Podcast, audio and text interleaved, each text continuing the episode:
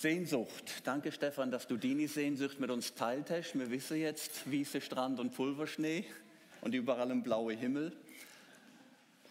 Apropos Himmel, Himmel auf Erde ist das Thema heute. Bitte? Ah. Himmel auf Erden ist heute das Thema. Himmel.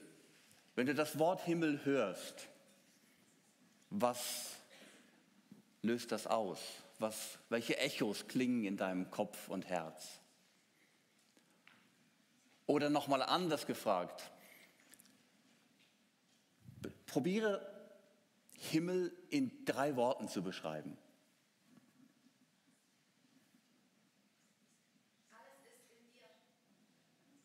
Alles ist in dir.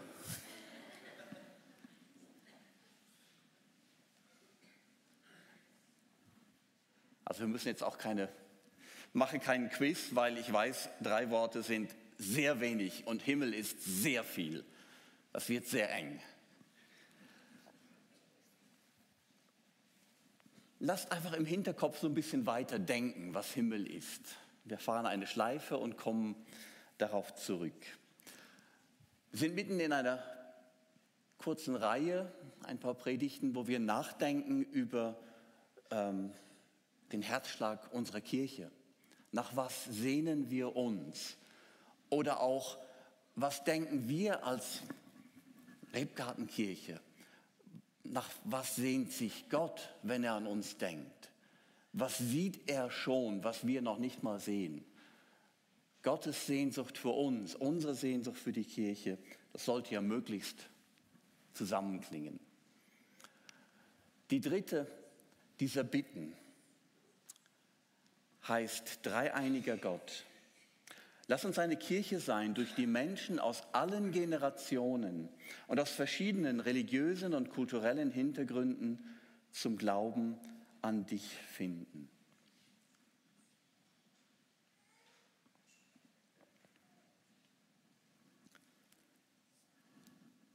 Einige oder viele von euch wissen, dass ähm, ich bei, mit Wycliffe, Wycliffe Bibelübersetzern unterwegs bin. Wycliffe ist eine Organisation, die sich weltweit dafür einsetzt, dass Menschen die Bibel in ihrer eigenen Sprache bekommen. Für uns ist es mehr die Frage, welche von den 500 deutschen Übersetzungen nehme ich denn heute? Aber es gibt noch Tausende von Sprachen auf der Welt, die noch keine Bibel haben und viele noch nicht mal einzelne Verse aus der Bibel in ihrer Sprache. Da sind wir schon beim Thema unterschiedliche Kulturen, unterschiedliche Hintergründe. Und das Interessante ist, ähm, bei Wycliffe sind ja nicht alles nur Schweizer. Also wir sind eine ganz kleine Minderheit. Auch die, die zusammenarbeiten, sind sehr unterschiedlich und sehr bunt zusammengesetzt. Menschen aus allen möglichen Hintergründen. Ähm, natürlich, die religiösen Hintergründe sind nicht so unterschiedlich. Also wir sind alles Christen. Wobei auch bei Christen gibt es doch eine ziemliche Spannbreite an unterschiedlichen Stilen. Aber eben auch sehr viele unterschiedliche Kulturen. Und so wie wir aufwachsen, das prägt uns. Wie erlebe ich Gott? Das würde ein Südkoreaner anders beantworten als ein Amerikaner, anders als ein Texaner.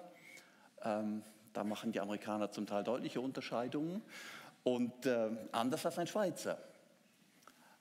Kleines Beispiel, ähm, so meine Erfahrung in Ukarumpa, unserem Missionszentrum, wo alle möglichen Leute zusammen Gottesdienst feiern. Was ist für einen Südkoreaner eine gute Predigt, wenn sie mich zum Weinen gebracht hat. Für einen Amerikaner, da waren gute Stories drin. Richtig toll. Was war der Text? Ach so. Für Europäer oft, mir ist was Neues aufgegangen oder ich habe etwas gelernt. Und es hat eine gute Struktur. Das ist nur ein kleines Beispiel, wie, wie unterschiedlich wir Menschen sind, in dem, wie wir, je nachdem, Gott begegnen, Gott erleben. Und es ist gut so. Es ist gut so und es ist keine Panne, sondern es ist Konzept, dass Gottes Kirche bunt ist. Nicht nur einfarbig, eintönig, Monokultur. Wieso? Vielleicht ist euch schon aufgefallen, dass alle diese Bitten im Kerngebet anfangen mit dreieiniger Gott. Und ich mache jetzt keine lange Erklärung der Dreieinigkeit, weil egal wie lange ich darüber rede, die Fragezeichen werden eher mehr als weniger, weil die Dreieinigkeit, das Wesen des dreieinigen Gottes ist und bleibt ein Geheimnis. Wir wissen, dass Gott der Vater nicht Jesus ist. Und wir wissen, dass Gott der Vater und Jesus nicht der Heilige Geist sind. Wir wissen aber auch, dass Gott der Vater Gott ist. Allmächtig, allwissend, allgegenwärtig. Wir wissen, dass Jesus, abgesehen von der Zeit, als er auf der Erde lebte, allwissend, allgegenwärtig Gott ist. Wir wissen, dass der Heilige Geist Gott ist. Nicht nur göttlich oder ein bisschen angehaucht, sondern ganz und gar. Und doch sind sie unterschiedlich. Und doch haben wir nur einen Gott und nicht drei Götter. Wie geht das? Im tiefsten müssen wir sagen, keine Ahnung. Wir können nur staunen und anbeten. Aber etwas wissen wir. Gott ist in sich liebevoll versöhnte Unterschiedlichkeit. Vielleicht ist versöhnt bei Gott das falsche Wort, weil die waren ja nie im Streit miteinander. Aber sie leben in Liebe, in Frieden, in tiefer Einheit, in der Unterschiedlichkeit. Das ist Gottes Wesen. Und da darf seine Kirche nicht anders sein. Es ist kein Betriebsunfall oder Panne, sondern es ist Konzept für die Kirche, dass wir Gottes Wesen, Gottes Natur, Gottes Sein als ganze Kirche, also wir hier im Rebgarten werden etwas überfordert. Gott sei Dank ist Kirche größer.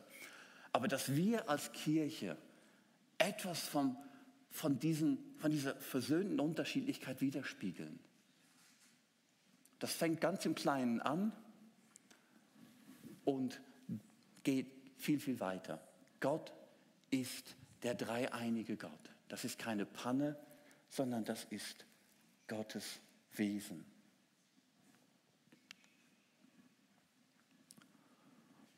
In der Kirche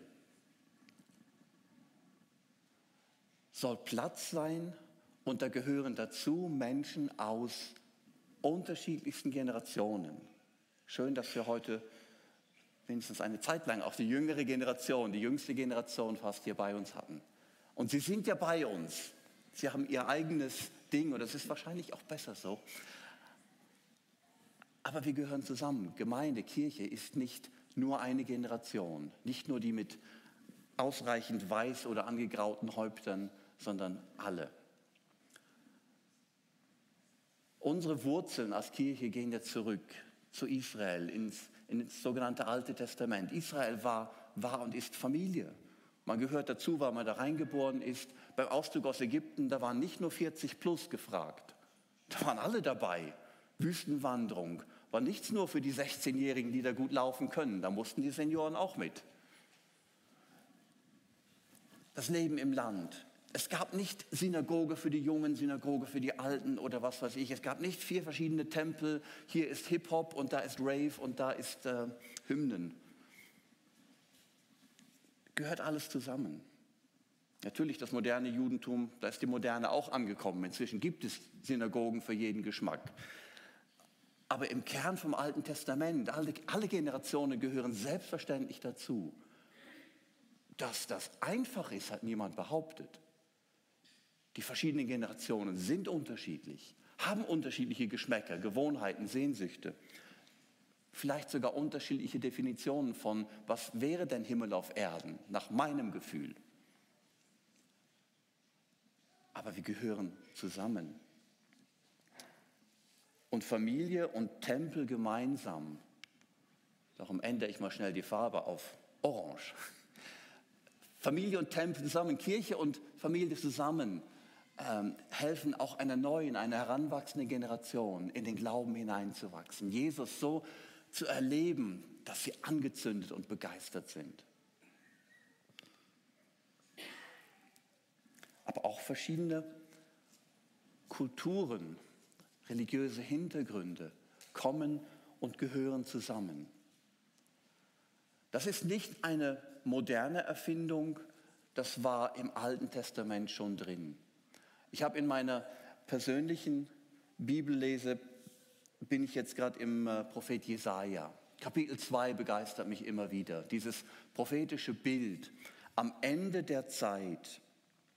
Wie gesagt, es ist eine prophetische Sprache. Wer sich das nicht so gewöhnt ist, nimm einfach das mit, was dich anspricht. Das reicht schon der Berg, auf dem der Tempel des Herrn steht, das ist der Ort, wo Gott selber wohnt, wo Gott selber ist, wird alle anderen Berge und Hügel weit überragen. Menschen aus allen Nationen strömen dann herbei, viele Völker ziehen los und rufen einander zu, kommt, wir wollen auf den Berg des Herrn steigen, zum Tempel des Gottes Israels. Dort wird er uns seinen Weg zeigen und wir werden lernen, so zu leben, wie er es will. Denn vom Berg Zion aus wird der Herr seine Weisungen geben. Dort in Jerusalem wird er der ganzen Welt seinen Willen verkünden. Gott selbst schlichtet den Streit zwischen den Völkern und die vielen Nationen spricht er recht. Dann schmieden sie ihre Schwerter zu Pflugscharen um und ihre Speere zu Winzermessern. Kein Volk wird mehr das andere angreifen. Niemand lernt mehr Krieg zu führen. Oh, wer das doch schon war wer das doch schon war. Das ist Himmel auf Erden. Und es ist nur dann möglich, wenn Gott die Herrschaft übernimmt und alle Menschen, alle, die Einfluss und Macht haben und alle, die meinen, sie seien machtlos, sich nach Gott ausrichten, von ihm geprägt sind. Das war schon vor vielen, vielen Jahren die Sehnsucht. Es war eigentlich seit die Menschen sich von Gott abgewandt haben, war das Gottes Sehnsucht und Vision und es wird einmal so werden, dass Himmel auf Erden real wird. Im Moment ist es mehr ein Gebetsanliegen und eine Sehnsucht, aber es ist Gottes Sehnsucht und auch unsere Sehnsucht, dass Menschen aus allen Kulturen und gerade auch die, die jetzt noch Feinde sind, sich wiederfinden bei Jesus. Interessant genug, im Neuen Testament war es keine Selbstverständlichkeit, dass man sagt, so, jetzt mit Jesus erst recht. Das Judentum hat sich etwas von dem wegentwickelt und mehr um sich selber gedreht. Zur Zeit Jesu war es eigentlich vor allem auch mit sich selber beschäftigt. Das ist eine lange Geschichte, müssen wir nicht darauf eingehen. Aber Jesus hat von allem Anfang an Türen und Fenster wieder aufgemacht. Er hat von allem Anfang an, also als er noch ein Baby war, Leute aus, angezogen aus irgendwo Babylon oder wo die immer herkamen. Kein Zufall. Er hat von allem Anfang an sich an Menschen gewandt, die außerhalb Israels waren. Die syrophönizische Frau, ähm, Samaritaner als Vorbild, die sehr verachtet waren unter den Juden. Ein römischer Hauptmann wird gelobt. Hey, ein Anführer der Besatzungsmacht, Gortzner, für seinen Glauben, für sein Vertrauen. In der Apostelgeschichte geht es weiter. Ähm, die Apostelgeschichte ist so etwas wie ein Programm, wie der Heilige Geist die Kirche ins Schlepptau nimmt und sie mühsam über eine Mauer nach der anderen schleppt. Ich sage es jetzt mal etwas zugespitzt. Apostelgeschichte 1, Vers 8 sagt Jesus schon, ihr werdet mein, den Heiligen Geist empfangen und die Kraft mein, durch seine Kraft langsam. Ihr werdet den Heiligen Geist empfangen. Und Jesus hat ihnen 40 Tage Zeit gegeben. Ähm, und durch seine Kraft meine Zeugen sein in Jerusalem, in ganz Judäa, in Samarien. Merkt ihr, konzentrische Kreise. Es dehnt sich immer mehr aus. Und bis Romanshorn. Also nicht explizit, aber bis an die Enden der Erde. Und das schließt sogar uns mit ein. Zuerst waren die Jünger von Angst erstarrt hinter verschlossenen Türen. Der Heilige Geist sprengte die Türen an Pfingsten. Sie traten raus in Jerusalem. Jeder hörte davon. Judäa, also die vom gleichen Schlag und Stamm. Aber dann hat Gott Philippus buchstäblich gepackt und nach Samaria verpflanzt. Und er hat davon Jesus erzählt. Dann kam dieser Schatzmeister aus Äthiopien, also einer, der jetzt wirklich nicht so nah am Judentum ist, und der wird getauft. Und dann hat Petrus diese verrückte Vision mit irgendwelchen Krabbelkäfern, die da vom Himmel kommen und er soll die essen und er sagt, Wäh? Und zwar nicht Wäh, weil er nicht gerne Krabbelkäfer hat, sondern weil das im Alten Testament ganz klar ist, unrein, haltet euch fern von dem. Und Gott sagt, hey, ich habe es für rein erklärt, also ist. Und in der Fortsetzung der Geschichte wird klar, dann geht er zu abgrundtiefen Heiden, weil Gott ihn dahin sendet. Und Gott hat gesagt, auch diese Mauer habe ich niedergerissen durch Jesus. Das Evangelium gehört allen und alle sind eingeladen. Also es war etwas mühsam, das zu lernen für die Kirche, aber es nahm dann langsam Fahrt auf.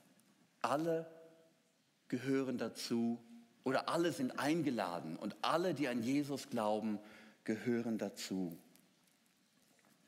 Und am Ende der Bibel oder im letzten Buch der Bibel kommt diese, eigentlich ist es die gleiche Vision, die Jesaja hatte, mit etwas anderen Worten.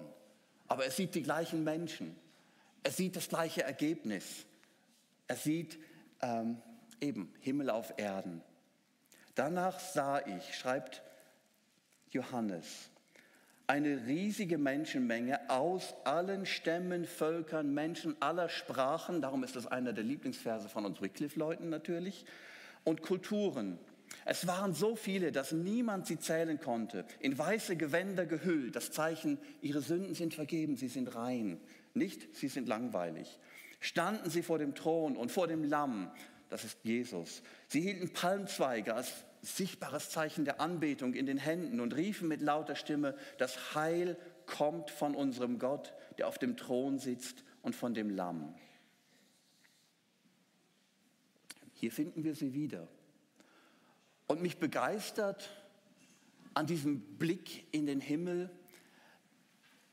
dass nicht in der letzten Zeit alle irgendwie über das gleiche Bügelbrett gezogen werden und alle sehen am Schluss gleich aus und allen ist die Nase gleich operiert.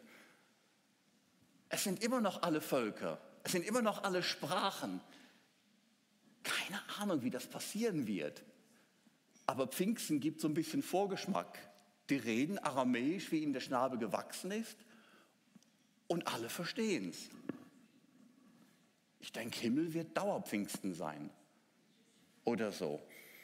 Aber es wird eben nicht eingeebnet und einnivelliert. Wir, Gott hat uns Menschen ja nicht bunt geschaffen, um uns am Schluss alle mit Javelwasser zu waschen. Also zu bleichen.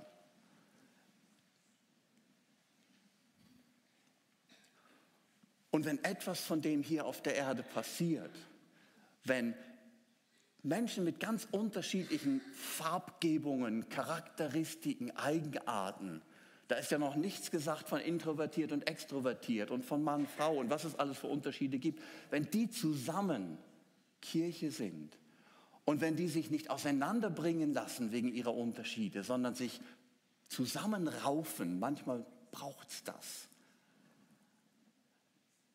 dann passiert etwas von dem Himmel auf Erden schon jetzt. Etwas von Gottes Wesen wird sichtbar schon jetzt. Mich begeistert das. Und ich finde es ein ungeheures Privileg. Gerade in einer Zeit, wo der Zeitgeist so in Zersplitterung geht. Der Zeitgeist will am liebsten immer kleinere Einheiten schaffen, wo alle in dieser kleinen Bubble, Bubble heißt das auf Neudeutsch, alle denken gleich. Alle haben die gleiche Überzeugung in möglichst allen Punkten des Lebens. Dann ist zwar Ruhe im Karton, weil man kann sich dann über alle anderen aufregen, aber es ist nicht Himmel auf Erden, sondern eigentlich das Gegenteil. Der englische Theologe und Philosoph C.S. Lewis hat Hölle einmal definiert, nicht als der Ort, wo alle in einem heißen Topf voller Öl sitzen und gebrutzelt werden, sondern im Gegenteil, als einen kalten Ort, wo jeder immer weiter vom Nächsten und von Gott wegläuft, aus eigener Entscheidung. Kälte und Einsamkeit, das ist Hölle. Und darum ist diese Vision und diese Sehnsucht, dass wir dem widerstehen, dass wir dem Zeitgeist ins Gesicht lachen und sagen, du kannst mich mal. Das ist eine Herausforderung, das ist eine Chance und das geht nur mit Gottes Geist. Aber es geht, weil Gottes Geist gut ist, weil Gott gut ist. Das ist diese Sehnsuchtsbitte. Es kommt noch etwas dazu. Oder vielleicht umgekehrt, die Voraussetzung, dass das überhaupt möglich ist. Es geht ja nicht nur darum, dass wir einen Multikulti-Kuschelclub bilden, wo wir dann sagen, ja, wir sind so cool, weil wir so unterschiedlich sind. Das ist nicht das Ziel, sondern das ist eigentlich das Ergebnis. Das, was uns als Jesus-Leute verbindet, ist der Glaube an Jesus. Lea hat am letzten Sonntag ihre Geschichte erzählt. Ich möchte auch erzählen, wie ich denn zum persönlichen Glauben an Jesus gekommen bin. Es ist nicht so tänzerisch. Ich bin halt norddeutsch trocken aufgewachsen. Ich bin sehr dankbar für, für meine Familie, eine christliche Familie, also Eltern, Großeltern. Ähm, ging, wir gingen immer in die Kirche. Ich kann mich an keine Zeit in meinem Leben erinnern, wo ich nicht zur, zur Kirche gehörte und regelmäßig Gottesdienste besucht. Ähm, das war eine reformiert geprägte Kirche, das heißt, wir haben kirchlichen Unterricht genossen, den Heidelberger Katechismus. Einige werden den noch kennen, vorwärts und rückwärts studiert. Ähm, und ähm, im Gottesdienst etwas typisch Reformiertes ist vertonte Psalmen. Wir haben Psalmen gesungen. Ich schätze das immer noch. Mir ist ein Vers aus dem Psalm 68, von dem, von dem, was wir immer gesungen haben, hat sich bei mir tief eingegraben, als ich älter wurde, so Richtung Teenagerzeit. Wie das Wachs beim Feuer schmilzt, so zerschmelzen vor dir die Gottlosen. Ich kann es nicht mehr wörtlich sagen, aber ähm, ein Ausdruck der Heiligkeit Gottes, ein Bild. Jeder, der Schuld, Sünde in seinem Herzen hat, zerschmilzt vor Gott. Ich bin aufgewachsen in dem Wissen, Gott ist heilig. Und auch in dem Wissen, ich bin Sünder. Aber ich bin ja immer in die Kirche gegangen. Und jeder, der mich gesehen hätte, hätte gesagt, der ist Christ. Und wenn man mich gefragt hätte, hätte ich gesagt, ja, ich bin Christ. Gleichzeitig wuchs in mir so mit 14, 15, 16 so wie ein innerer Zerriss. Also äußerlich, ich war nie der wilde Rabauke oder nur gemäßigt Rabauke vielleicht, so ältester von vier Geschwistern. Und, ähm, aber ich wusste ganz klar, wenn ich jetzt sterbe, bin ich verloren. Ich kann nicht vor Gott bestehen, weil ich dem Maßstab nicht entspreche einigermaßen anständig ist vor Gott zu wenig. Er ist heilig. Da gibt es nur ganz in Ordnung oder ganz daneben. Man muss nicht Mörder sein, dass man verloren ist. Außerdem in meinem Herzen, wenn man Jesus als Maßstab nimmt, naja, was ich meinen Geschwistern manchmal angewünscht habe, war nicht nett. Ich wusste, ich bin verloren. Das Blöde war nur, bei allem, was ich so gehört und gelernt habe, habe ich nicht begriffen, wahrscheinlich mein Problem, ich habe nicht geschnallt, ja, wie, wie, wie kann ich denn da rauskommen? Wie kann ich denn, wie werden da meine Sünden vergeben? Wie kann ich denn Gottes Kind werden oder wie immer diese Worte heißen? Wie kann das passieren? Und ich war ja schon Christ. Es war mir zu peinlich, jemanden zu fragen.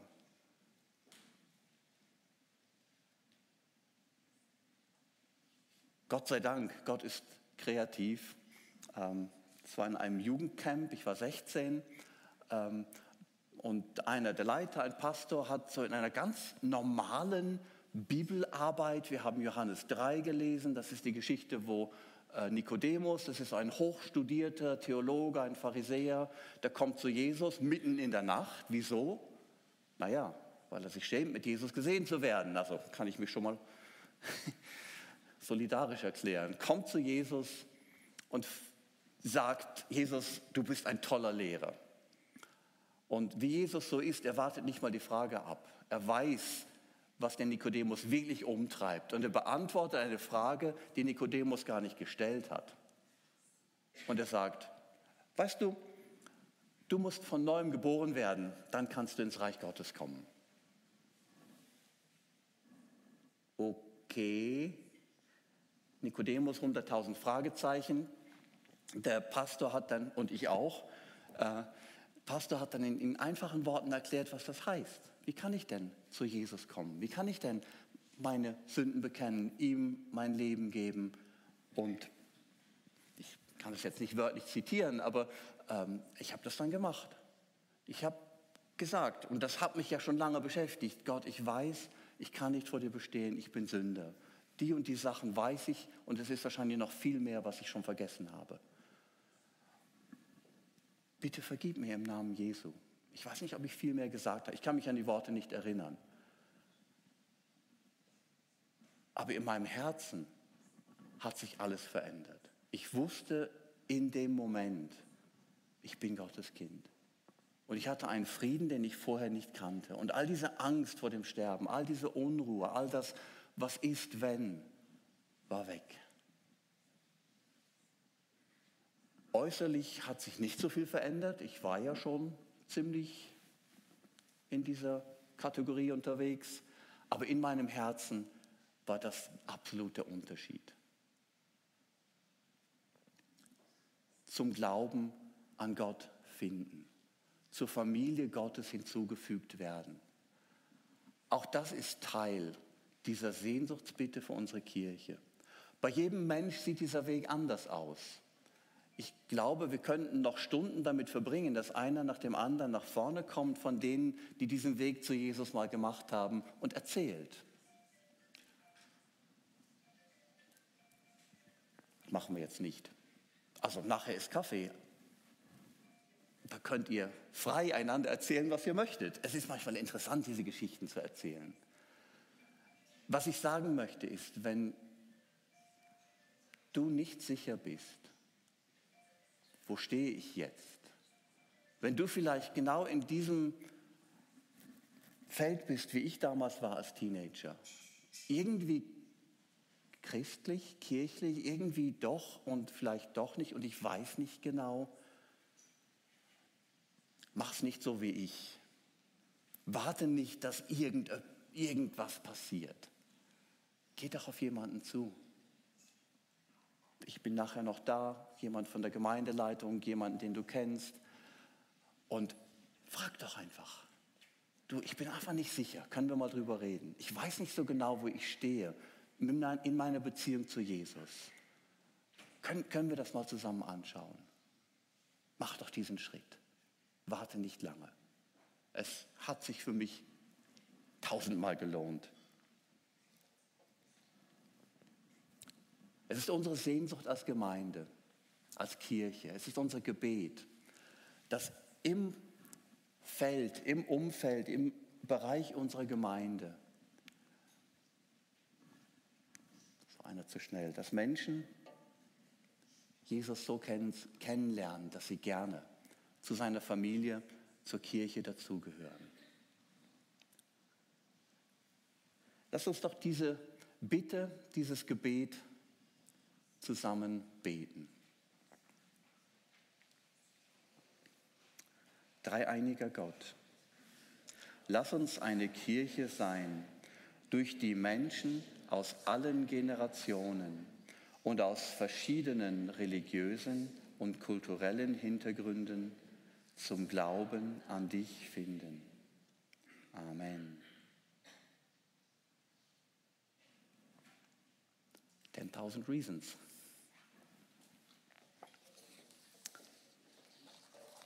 Und wie gesagt, wenn du einer von denen bist, wo sich nicht sicher sind, klick das nicht so schnell weg. Komm zu Jesus.